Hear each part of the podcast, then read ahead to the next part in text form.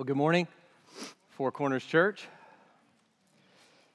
What an amazing thing that we're here praising God. We can look back on our lives as Christians and we can say, God just, God just entered my life. He, he just miraculously and graciously saved me. And where would we be?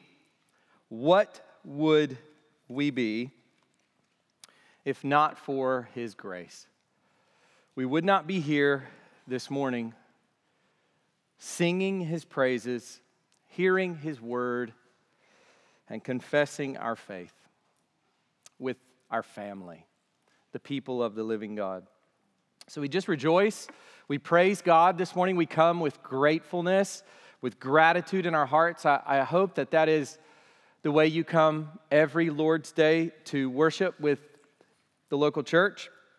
I pray that is the way we live every single day. One of the things that strikes me most as we go through the New Testament again, and I hope you're doing that, read through the New Testament in 90 days. By the way, if you haven't been doing it, you can start today and just get the prior stuff later. But one of the things I like to do is listen to the Bible, and sometimes it I spend so much of my time in the details, and sometimes listening to it just kind of an entire epistle read, and then over and over and over again, it gives you a sense for the whole. You get the big themes. You, you maybe don't get some of those details that you get when you study with a pen and paper. When you listen, though, you get some of the big themes. And one of the big themes throughout the New Testament is to give thanks to God through Jesus Christ. It's massive. And so I pray that is the heart we come to this service with this morning. If you would go ahead and go with me in your Bibles to Romans 4. We enter Romans 4 today, specifically verses 1 to 12. The full title for the sermon this morning is Faith, Not Works, Back to the Beginning, Part 1. Forgive me for that long title. But before we get into the text this morning, I want to take a few minutes to dissect the title as a way of introducing the sermon. You hope in preaching to capture the main idea of the text in the title, at least the main idea of the message. The main idea of the message should be the main idea of the text, and you hope to capture that in the title. And so I've tried to do that maybe in uh, a bit too, of a, too much of a comprehensive way here, but I want to take a few moments to dissect this title to help set the tone, or at least uh, to set up the sermon itself. So, first, the title itself Faith, Not Works. The first four chapters of Romans are focused on the doctrine of justification. So, this occupies the, the bulk of Paul's intention in these first four chapters. He's setting up his doctrine, he introduces it, verse 16 and 17, chapter 1. And then he sets up the need for it, 118 to 320, and then 321 and following, he explicitly lays it out. These four chapters are about justification, specifically justification by faith. And to be even more specific, justification by faith alone. As we talked about last week, if we were to identify one verse that brings this out clearly, I think it would be from our passage last week, chapter 3, verse 28.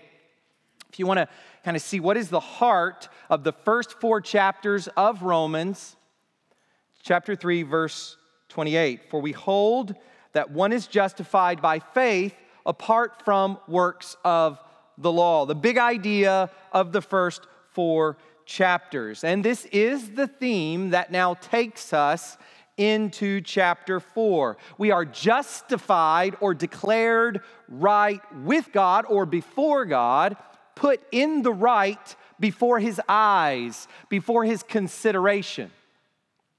It's the opposite of being condemned. To be condemned is to have a verdict of guilty and a sentence of death. To be justified is to have that reversed. No more condemnation.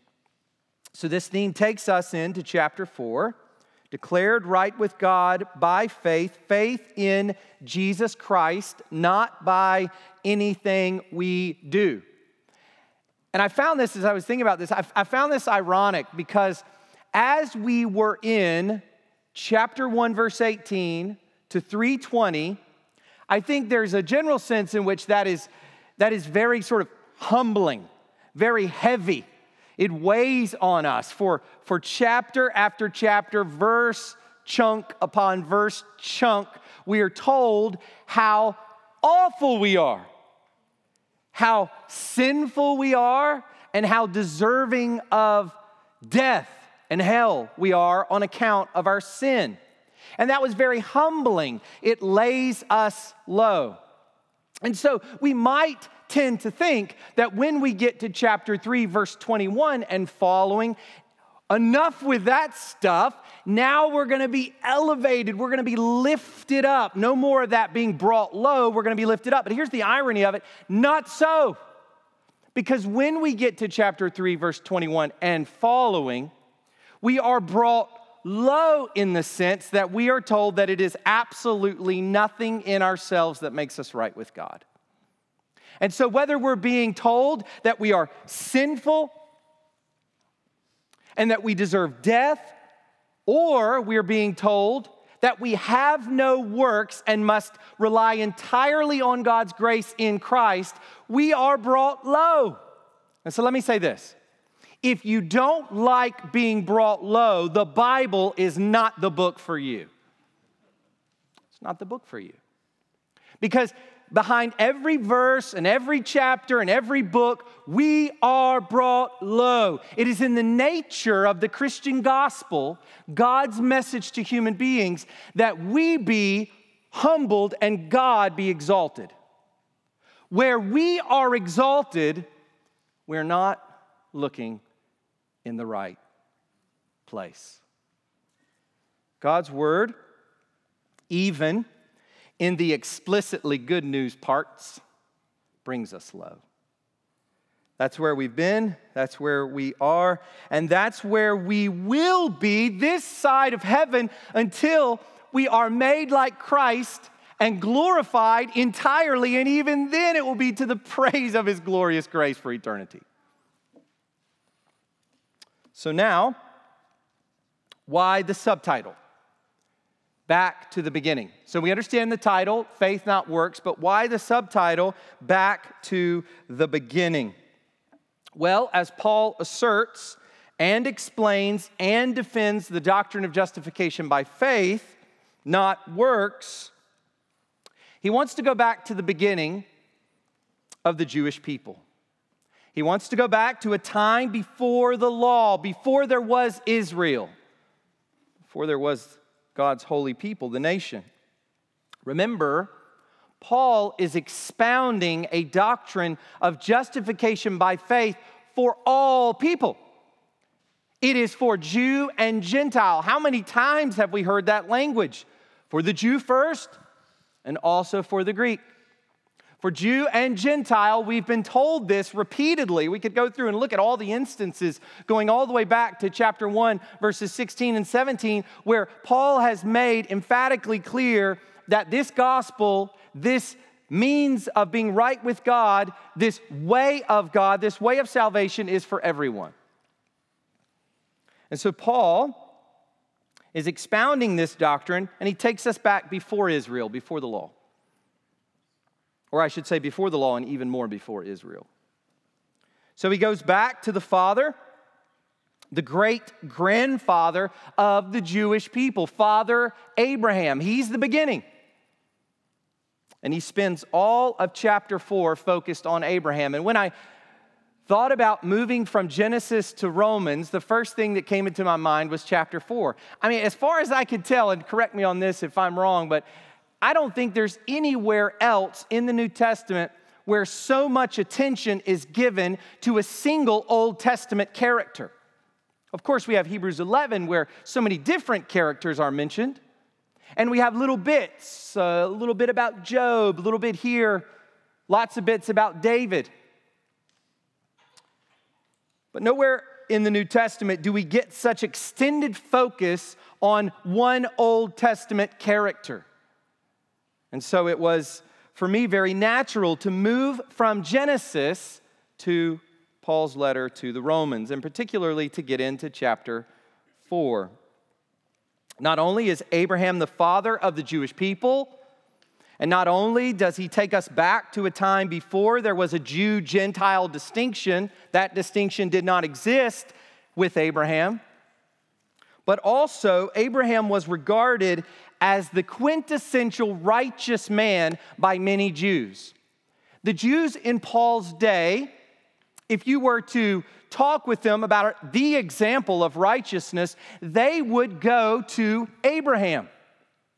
He was not only the father of the people, but he was a quintessential example of what the righteous man looks like. And we'll talk more about that in a moment as we reflect on Jewish sentiments about Abraham. And what Paul will do in chapter 4, as we move into that chapter today, what Paul will do is put Abraham forward as the great illustration of his doctrine of justification by faith. So, Paul has expounded the doctrine at the end of chapter 3, particularly verse 21 to 26, and now he wants to illustrate it by giving us Abraham. Justification by faith. See, look, look at Abraham. So there's the title and the subtitle for our time in Romans chapter 4, verses 1 to 12. Faith, not works, back to the beginning. And the text calls us to do three things as we look at these verses. So, three things to focus our attention. First, learn from Abraham, listen to David, which is meant to confirm what he has to say about Abraham. And then finally, look at the order. Talk there about circumcision with regard to Abraham. So learn from Abraham, listen to David, and look at the order. And today will be part one. We'll focus today only on that first point learn from Abraham. And we'll continue with the other points next week. So, if you would please go ahead and stand with me for the reading of God's word. We will look at Romans 4 1 to 12, but today we'll focus on verses 1 to 5.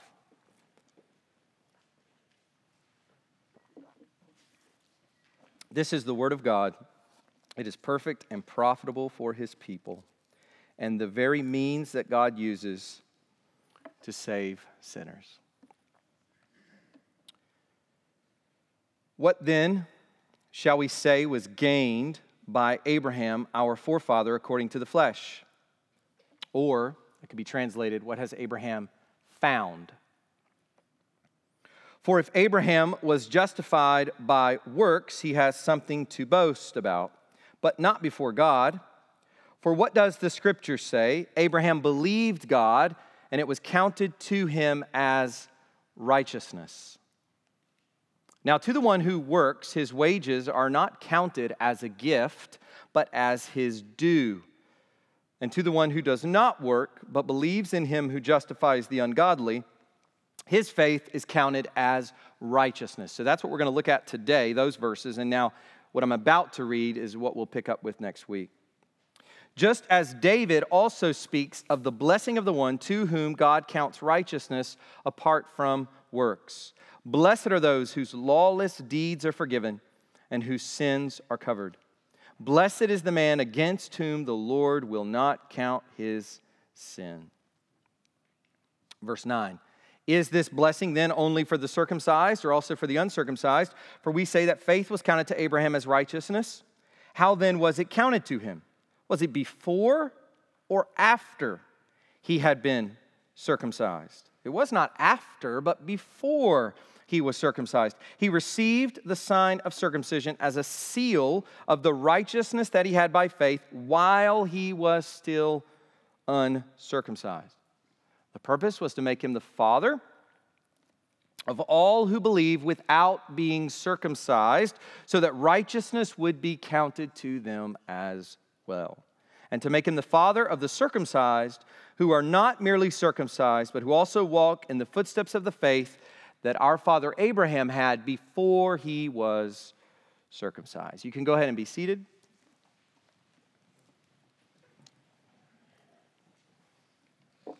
Let's pray and just worship God for his word, for what he's done, and for what we anticipate he'll do this morning. Father, we come before you now to look into the riches of your word because we know, as you've taught us throughout the Bible, that you speak to your people.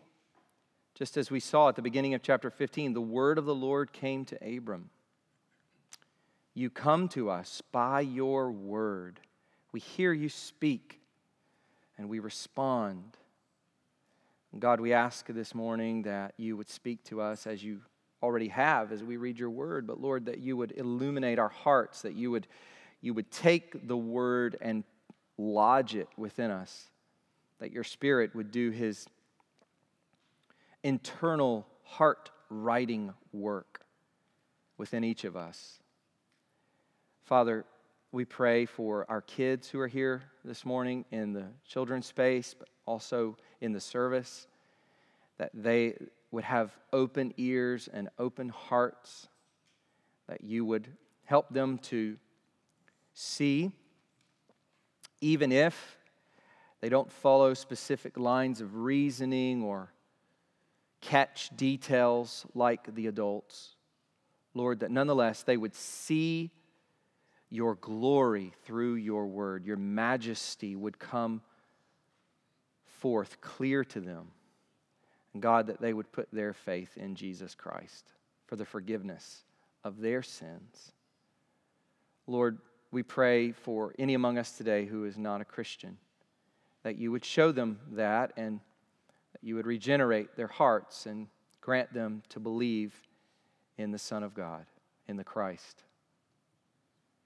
Father, for all of us, we ask for spiritual refreshment.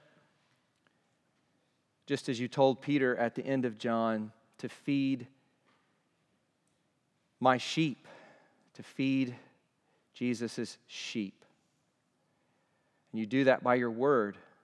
So, Lord, now would we feast on your word? Would we eat this morning and find refreshment, find nourishment for our souls? God, how much we need that. Just being human beings, but in our world today, how much we need to be encouraged, not in our own exaltation, but in our humbling and in your exaltation through your gospel. So, God, we pray that you would do that work among us today. We ask all of this in Jesus' name. Amen. So, as we look at verses 1 to 5 this morning, as we learn from Abraham, as we see there at our first point, we're going to come at this from three angles. So these are these are actually the points for the sermon this morning, uh, but they're going off of those, at least the first one. So you can write these down if you would like. But this is what we're going to look at as we learn from Abraham. We're going to come at that from these three angles. Pretty easy to remember, pretty easy to write down. First, Abraham in tradition, Abraham in scripture, and finally, Abraham as illustration. So, as we look at these five verses, that's what we see in tradition, in scripture, and as illustration. So, let's look first at Abraham in tradition. Look at verse 1 and the first part of verse 2. What then shall we say was gained by Abraham, our forefather, according to the flesh. For if Abraham was justified by works, he has something to boast about. Father Abraham.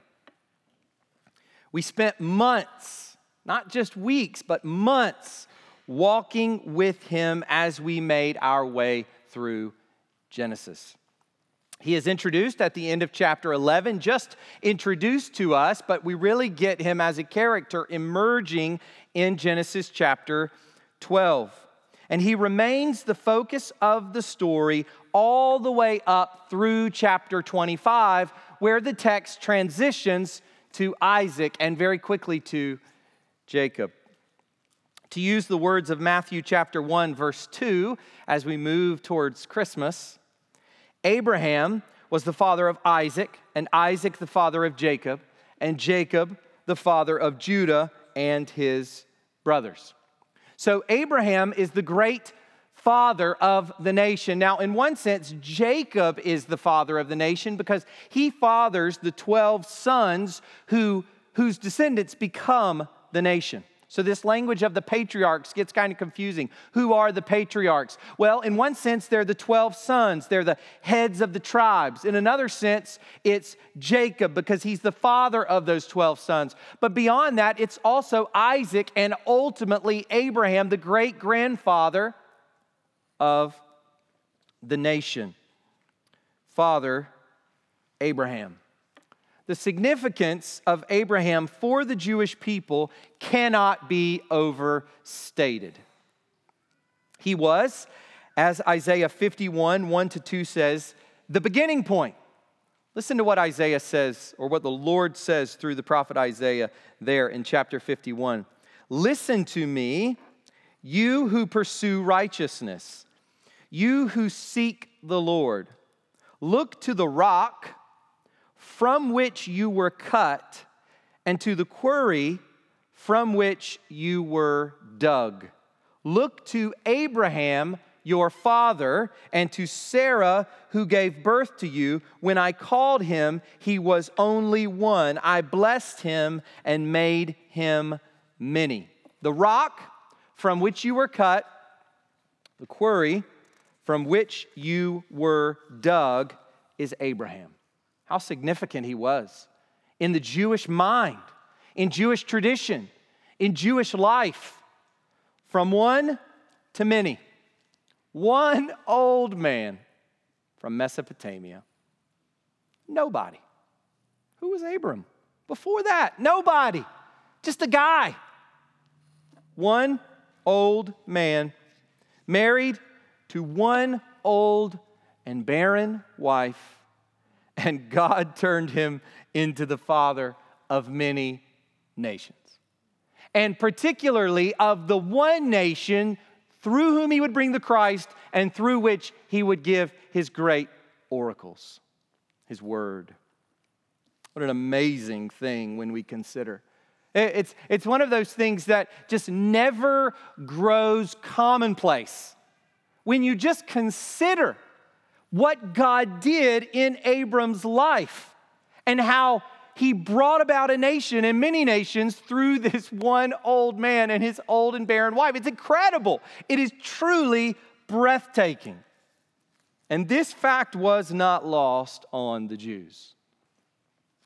But as the Jewish people looked at Abraham, as Isaiah 51 tells them to do, they by and large erroneously found an example of righteousness by works. Now, we saw how in the Sermon on the Mount that the traditions of men had perverted the law of Moses, the law of God given through Moses.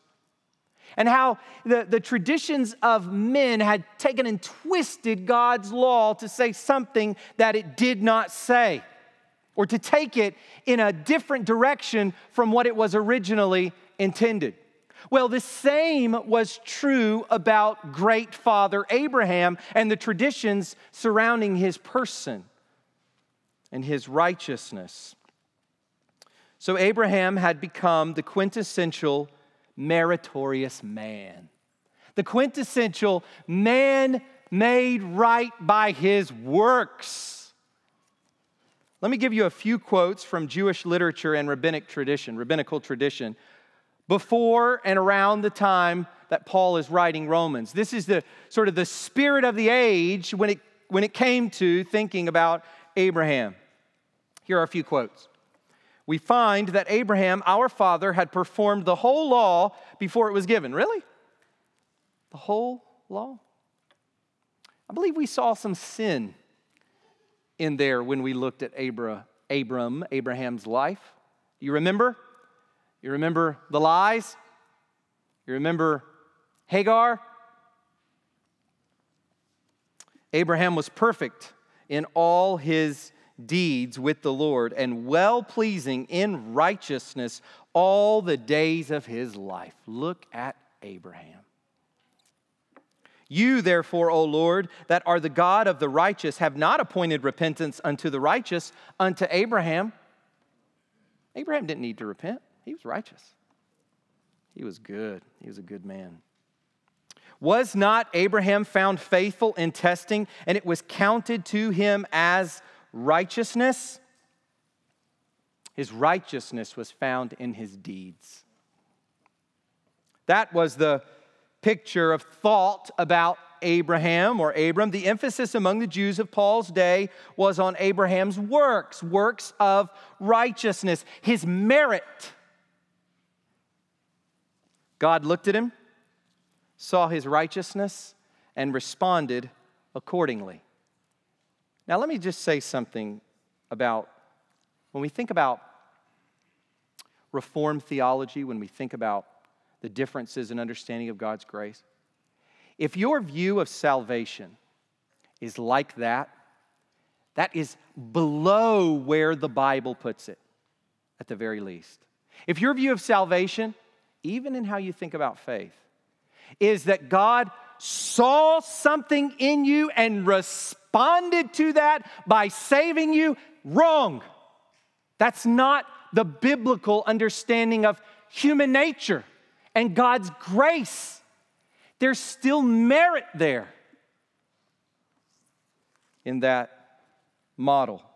God looked at him, saw something good there, and God responded to that within him merit, good, righteousness. That was the view about Abraham that was circulating largely among the Jews when Paul wrote this.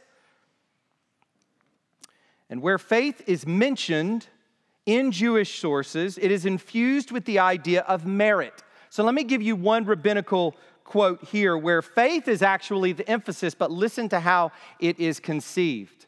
And this matches what I was just saying before about how sometimes we can think about our salvation. So you find that our father Abraham became the heir of this and of the coming world simply by the merit of the faith with which he believed.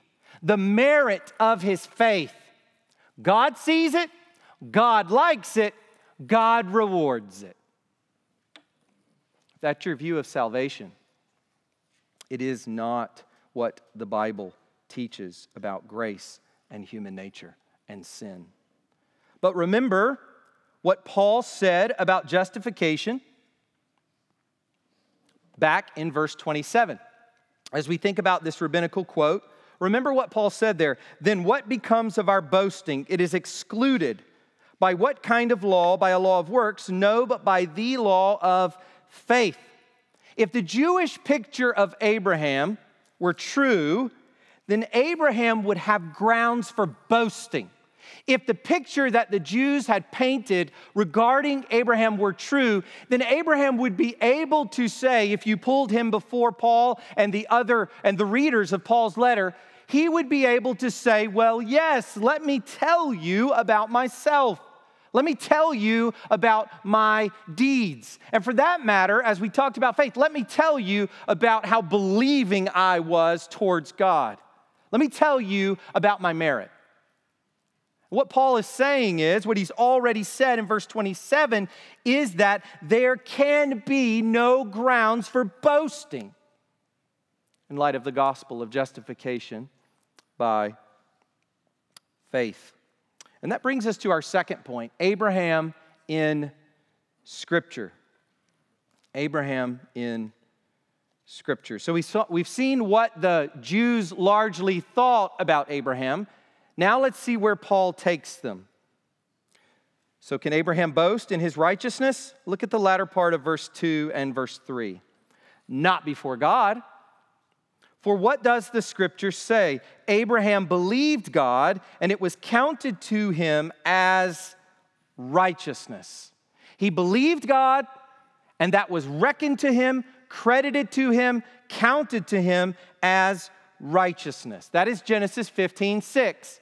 And it's, it's interesting. I was just looking, just anecdotal. I was looking uh, at, when I went back, I went back and looked at the sermon that I preached on Genesis 15 6. And it was right at exactly two years ago. It was the, the first week of November, two years ago. We were looking at Genesis 15 6. And here we are, right back there as Paul cites it. And Paul will also quote this verse in Galatians 3 6. And what he says is if you want to understand Abraham as righteous man, if you want to understand Abraham as a biblical character and as a biblical hero, this is what you have to understand. He was justified by faith, not by works, and therefore not by merit, not by anything within him. So we know what the tradition says, but what does Scripture say? That's what Paul wants to get at. He wants to take them to the text that they say they hold to as authoritative and they say they believe and say, look, what does this text tell us about salvation and about Father Abraham and therefore about all of us? I want to quickly make a note about Paul's use of Scripture here. I want you to notice two things about how Paul uses the text of Scripture. First, notice its authority. For Paul, if the Scripture says it, that's it. That's the final word. And where do you think Paul picked this up from? Well, he would have picked it up from his Jewish heritage, but he would have also picked this up from Christ himself. Jesus is making a point with the religious leaders, and he, and he refers to some very small, fine point in John 10, some very small, fine point in the Old Testament, and he parenthetically says, This is the case. Do we not read there? Oh, and the scriptures cannot be broken. And then he moves on. The scriptures cannot be broken. They are authoritative. If you can demonstrate that this is what the scriptures teach, that's the final word. That's it. If the scripture says it, then it is. That's part of Paul's worldview. That's part of his assumption. And he makes no apologies about it. Paul does not feel, and of course, he is writing, he is directing this to, toward a Jewish mindset, but Paul doesn't make any apologies for appealing as his presupposition the authority of the Word of God. It is what it is, it is truth. Self evidently so. So I want you to notice that briefly. And then also, I want you to notice its present relevancy. Notice how Paul refers to the scriptures. He doesn't say that the scriptures said, but he says the scriptures speak. Present tense. For what does the scripture say? For every generation, the scripture speaks now. For every generation, God speaks through his word in the present tense to us. God says, does the scripture not say right here and now in our faces, in our ears, to our hearts? So, what does scripture say with regard to Abraham's righteousness? Well, a few things. So, let's take a minute to look at these. Actually, a couple things we'll, we'll look at here. As Paul cites Genesis 15 6, what does Scripture say with regard to this man's righteousness? First, Paul says it was counted, or Genesis 15 6 says it was counted to him by another. Now, notice that. God reckoned Abraham righteous. It wasn't something he had within himself. It, it does not say God recognized his faith as righteousness. It doesn't say that. It says that God credited this to his account. God counted it to him. This is the language of, of bookkeeping. This is the language of crediting something to someone's record or to someone's account. It is legal, and it is the language of an accountant. God reckoned it. It wasn't something he had within himself. It was a status, notice this, that God gave him. God gave him this status. And that's the reason why you'll often read that this is an alien righteousness. The righteousness that Abraham had, contrary to the Jewish view of the time, was that this was an alien righteousness rather than an innate righteousness. The Jewish understanding was that this righteousness was intrinsically part of Abraham. What we read here is that it is a declaration by God of Abraham as a gift. It is gracious, it is a gift. So we see that. Second, as Paul quotes the scripture here, we see that it was not based on merit, but rather on faith. Concerning faith, John MacArthur comments this faith is never the basis or the reason for justification, but only the channel.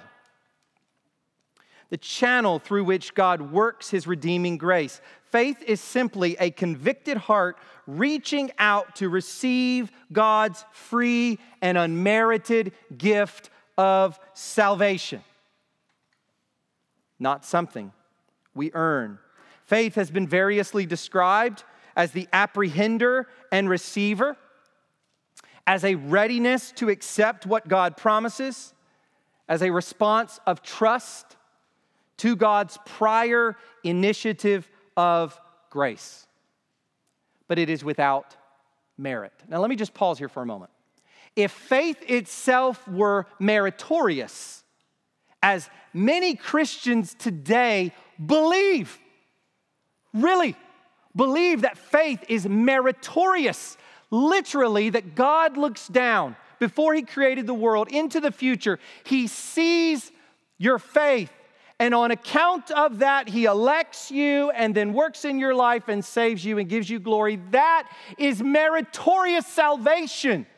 That is contrary to everything Paul is saying. He is setting up a contrast between faith and works because where there is works, there's merit and boasting. Where there is faith, there cannot be merit, and therefore there cannot be boasting.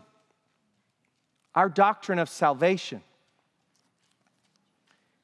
can leave no room for boasting. If it does, there's a problem. There's a problem. God graciously counted Abraham's faith as righteousness. God looked forward to the sacrifice of Christ on Abraham's behalf into the future. And what does Jesus say? Abraham rejoiced to see my day and he was glad. We oftentimes think, you know what, uh, the patriarchs, how were they saved? They, they were saved through Christ. God put forward Christ as a propitiation for all sins. He, he bore in patience with Old Testament saints, with all the nations, rather than destroying them. He bore with them in patience, anticipating putting their sin on Christ at the cross. And Abraham looked forward to Christ. Jesus says that explicitly in John 8 56. God graciously counted Abraham's faith as righteousness. We, as we hear this this morning, have only one response to God. We trust simply what He has accomplished through Christ. We trust His word of promise concerning Christ, and we trust that He has accomplished it through Christ for us, appropriating that in hope of eternal life, which God has promised, God who cannot lie. This faith that was counted to Abraham as righteousness had been operating since chapter 12 of Genesis. So you might read this. You're in chapter 15 and you're thinking, I remember when we came to this, you're reading chapter 15, you're thinking, hold on a second. Now all of a sudden Abraham believes? So, so God's been watching Abraham. He's been doing all these things, whatever, going through. And then chapter 15, God says, I'm going to bless you with many descendants from your own body takes him outside, shows him the stars. As many as the stars of heaven will be your offspring. And now Abraham believes, and God credits it to him as righteousness. That would be the wrong way to think about this in that kind of temporal fashion. Rather, what we've been, what we read in Genesis 15 is what has been true of Abraham from the beginning in chapter 12. We know that because of Hebrews 11. Verse 8, by faith, Abraham, when called to go to a place he would later receive as his inheritance, obeyed and went, even though he did not know where he was going. So the same faith that looked up into the heavens and saw the stars, heard God say, As many as the stars will be your offspring from your own body, and believed, also believed at the beginning of chapter 12. It's just at chapter 15 the Holy Spirit wants us to understand justification by faith from God's grace. That's when it's inserted. Where then, where then does this leave Abraham's boasting? Well, the same thing Paul said in verse 27 of chapter 3. It is excluded. Why? Because his righteous status before God was by faith, not by works. But now we kind of leave Abraham for a moment as we come to our third point. Well, it's not up there, but our third point Abraham as illustration. So we've looked at Abraham in tradition, Abraham in scripture, and now we come finally to Abraham as illustration. Paul will continue to discuss Abraham later in the chapter. We're going to read a lot about him, and I particularly like the end of the chapter where Abraham's saving faith is discussed and dissected in detail. I look forward to that. But in verses four to five, he moves away now from Abraham to the principle itself that Abraham illustrates. So we've been reading about Abraham. Paul has corrected tradition with scripture. And now he's going to sort of come up from Abraham and show that everything he's just said is an illustration for a larger principle justification by faith. This is what he says, verses 4 to 5. Now to the one who works, his wages are not counted as a gift, but as his due. And to the one who does not work, but believes in him who justifies the ungodly, his faith is counted as righteousness. Moving from the example of Abraham, Paul here identifies two problems with works righteousness. So I want you to see these. These two things that are fundamentally wrong with a view of righteousness by our works. We can earn right standing with God, that by our works, God looks at us and is pleased with us. There are two fundamental problems with that view of salvation that Paul addresses directly here. First, if righteousness is by works rather than faith, then God owes us something. He owes us something. That is why Paul will later say in verse 16, that is why it depends on, gra- on faith in order that the promise may rest on grace. Let me say it this way grace, salvation by grace, depends on salvation by faith. Grace depends on faith. God does the work and we trust Him. If it's the other way around, or if it's any other way, then God is just paying us back for our works. We've done some works and God pays us back. In that model, God owes us something. He is in our debt. We are workers receiving our compensation. No one who goes off to work for a day or week, week or two weeks or a month, when you get your paycheck from your employer, oh, so gracious of you, so generous of you. No, I worked for that money, right? That's what you say. I mean, you may not say it, but that's what that's compensation for your work. You go to work, you get paid for your work, right? That's what's in view here. Compensation, receiving our compensation as workers. In a works righteousness system, God is placed under obligation. May it never be, God forbid, by no means, to use Paul's famous phrase. God placed under obligation to us. That's every religion of the world. That's the weak, unholy, impotent God of the religions of the world, whatever flavor or form he may take. Works righteousness. We are then under obligation, or God is then under obligation to dust, sinful dust. How incredible. If you are saved any other way than by God's free gift of righteous, righteous standing based on Christ, received by faith, then God is simply giving you what you are owed. No glory for God in that. How will you exist eternally? To the praise of His glorious grace. You won't. You'll exist eternally to the praise of your own merit to the praise of your own righteousness, the praise of your own goodness. But that's the glory of the gospel is that we will live eternally and we will truly eternally celebrate God's grace that he gives freely and we didn't earn it. We deserved hell and he gave us life. We deserved eternal destruction and he gave us eternal bliss. We deserve to live eternally with demons in torment. And He gives us eternal life with Him. That's the first problem with works righteousness is that God becomes a debtor to us. But this brings us to the second problem with works righteousness. What we are owed truly is death and hell. Why? Why are we truly owed death and hell? Well, because we are ungodly. Look at verse 5. We believe in him who justifies the ungodly. Think about this for a moment.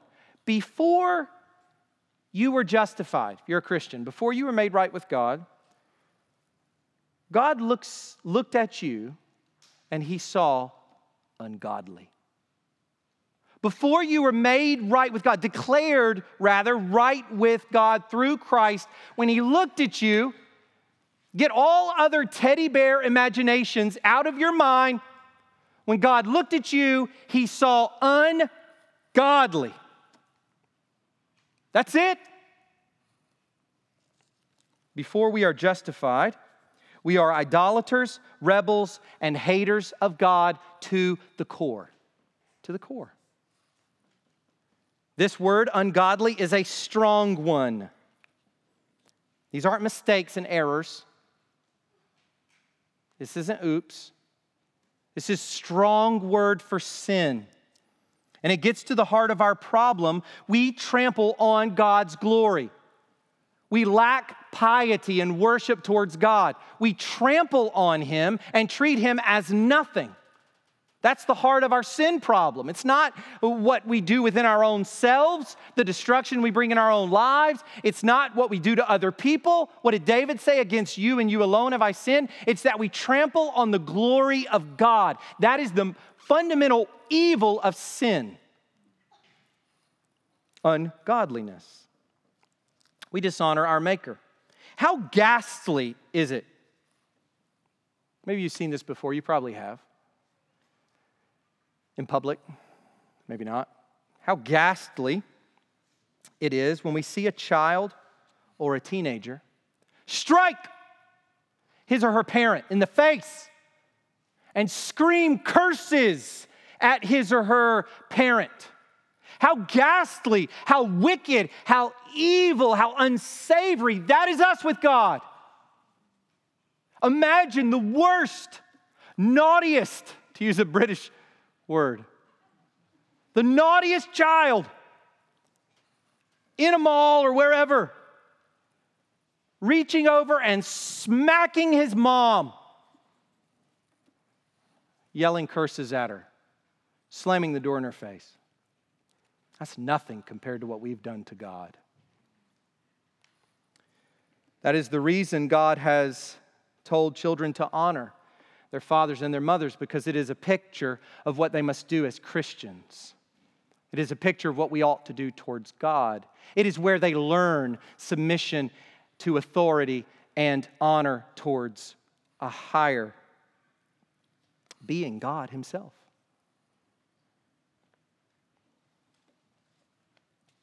This is the problem with works righteousness is that we are all by nature ungodly. Ephesians 2, verse 3 children of wrath. By the way, anyone who tells you anything other than that about yourself before Christ is lying to you. That's not worth listening to. In fact, anyone who tells us that that's not who we were before Christ, we should plug our ears and run away because it is ear tickling and demonic. This is the truth about us. This is us. It is self esteem smashing. Apart from Christ, this is the picture of human existence, and it included Abraham. Joshua chapter 24, verses 2 to 3. Listen to how Abraham's family heritage is described. Despite the fact that he comes from Noah through the line of Shem, Thus, and Joshua said to all the people, Thus says the Lord, the God of Israel, long ago your fathers lived beyond the Euphrates, Terah, the father of Abraham and of Nahor, and they served other gods. Abram came from a family of pagans. He came from a family of idol worshippers. Listen to this. To the Jewish ear, this would have been breathtaking. Abram was what Paul described and his family at the end of Genesis 1. I mean, at the end of Romans 1, where the Gentile is described the hater of God, insolent, haughty, boastful, inventors of evil, disobedient to parents, foolish, faithless, heartless, ruthless, and so on and so forth. This is the world that Abraham came out of. Abraham's just like us, he's a sinner, he's ungodly when God justifies him, when God made him right by faith. As we progress through Romans 4, we will talk more about what saving faith looks like. And I look forward to getting to that. What, is, what does it mean to believe the gospel? What does it look like in our own experience? And I think that's a, that's a very interesting topic, especially if you struggle with assurance of salvation. What is saving faith? What does it feel like? What, what is it? How does it operate in the mind? What are the evidences of it in the life? What is saving faith in contrast to things that aren't saving faith, that counterfeit non saving faith? And we're going to get to that at the end of Romans 4, but here I want you to see a few things about it already. Just a few things as we close this morning. First, And by the way, let me just say this. If you're here this morning, you're not a Christian. What I'm about to say to you is, is a call. It's a call for you to put your faith in Jesus. But this is the faith that you are to put in Jesus. Repent and believe the gospel. It's the call of the New Testament. So you're asking, well, okay, believe what? How, how do I, how do, what, what is belief? What is belief? This is a good start. First, justifying faith rests nothing on works. So, first and foremost, we see verse 5 and to the one who does not work but believes. Now, that is a startling statement. To the one who does not work but believe. It's probably the only time in Scripture, I mean, I'm sure there are others, but probably the only time in Scripture where we are actually told to not be good workers. It's kind of, it's kind of startling and to the one who does not work. When it comes to saving faith, there can be no works. You don't come to saving faith as a worker, you come simply as a believer. No works allowed. No workers. No workers allowed in this line. Justifying faith rests nothing on works. Have in your mind that there's absolutely nothing that you have done, are doing, or can do that would receive one ounce of pleasingness from God. One ounce. And that when you stand before God, there's absolutely nothing that you could point to, not a single thing you could point to and say, But God, here, look at this, look what I did. Nothing, zero. Get it out, sweep it away. Justifying faith rests nothing on works. Secondly, justifying faith views self rightly. Verse 5 we believe in him who justifies the ungodly. Part of what it means to become a Christian, to have a sound conversion, to truly believe, is to recognize that you are a sinner who deserves hell. So if you're not there this morning, beg that God would get you there. Beg that God, in His mercy and His grace, would show you that you are a sinner, an idolater, a rebel in need of His pure grace, and that you deserve hell. You know, it's startling to think that in many churches, hell is never talked about. And yet we're told here that justifying faith, that very thing that's, that is the means God uses to save sinners, especially in seeker friendly churches who are by nature saying that they exist for evangelistic reasons and that they do what they do for evangelistic reasons. And yet we see here that evangelism itself happens when justifying faith takes shape in a heart. And that can't happen unless a person realizes they're ungodly before God. They're ungodly and they're deserving of hell and need grace. If they're never brought to that point, how will they have justifying faith? Who are they believing in? Not the God who justifies the ungodly, maybe the God who justifies the messed up, or the people who make mistakes, or the people whose lives are just in shambles, but not the ungodly, because that's the issue. Finally, this leads to the third thing we see about faith how can God justify the ungodly? That's a repulsive idea. So we've just, we've just celebrated it. Now I want you to understand it's repulsive. It's, it's astoundingly repulsive. God is the perfect judge, He's the just judge. All throughout the Old Testament, we read that a judge should not acquit the unrighteous, the, the wicked, the criminal. Any judge who acquits a criminal is wicked and deserves not to be judged. So it is repulsive in one sense to read that God, the just judge, justifies the ungodly. What? No. But then we remember that this faith is in Christ Jesus. We've been reading about this from the beginning. This is not just general faith in God, this is faith in Christ Jesus. And who is Christ Jesus? Verse 25 of chapter 3 the one whom God put forward as a propitiation by his blood to be received by faith. How is it that God justifies the ungodly? Because he took Christ and put our ungodliness on Christ. Christ paid the penalty for it and he takes Christ's righteousness, Second Corinthians 5:21, and he puts Christ's righteousness to our account. He justifies the ungodly because he punished the godly.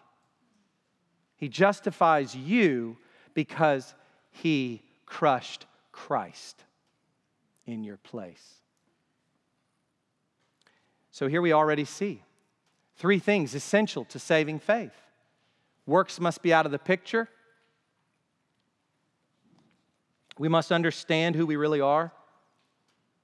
And finally, we must look to this propitiation, the godly one who, for our sake and our sin, was treated as ungodly on the cross. Because he punished our unrighteousness in his perfect Son, we can be credited with this righteousness forever. That's what we're here to celebrate this morning. I pray that that has happened in each of our hearts. And if it hasn't, would you let this sermon today truly unsettle you? Would you let it, in a sense, crush you and break you that Christ might rebuild you for the glory of God? Let's pray. Lord, we thank you for the gospel. We thank you for justification by faith alone, from grace alone, in Christ alone, for the glory of God alone, which we learn about in Scripture alone.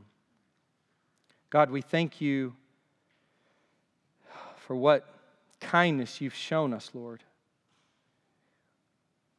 We see our lives, we see our sins, we see our life before we came to you, before you brought us to you, before you changed us, you saved us, you drew us, you regenerated us.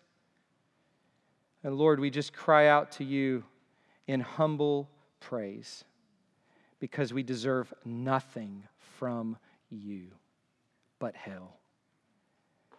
And God, we just uh, take this time this morning to celebrate your kindness and grace towards us in Christ. We thank you for the gift of faith by the Holy Spirit. We thank you that hearts that are wicked and ungodly are transformed by your grace and made into those who seek after the kingdom of God and his righteousness, who set our minds on things above, who walk not according to the flesh, but according to the Spirit, who walk in a manner fully pleasing to you, who have love for all the saints. God, what a blessing. What a gift. We give you praise. In Jesus' name, amen.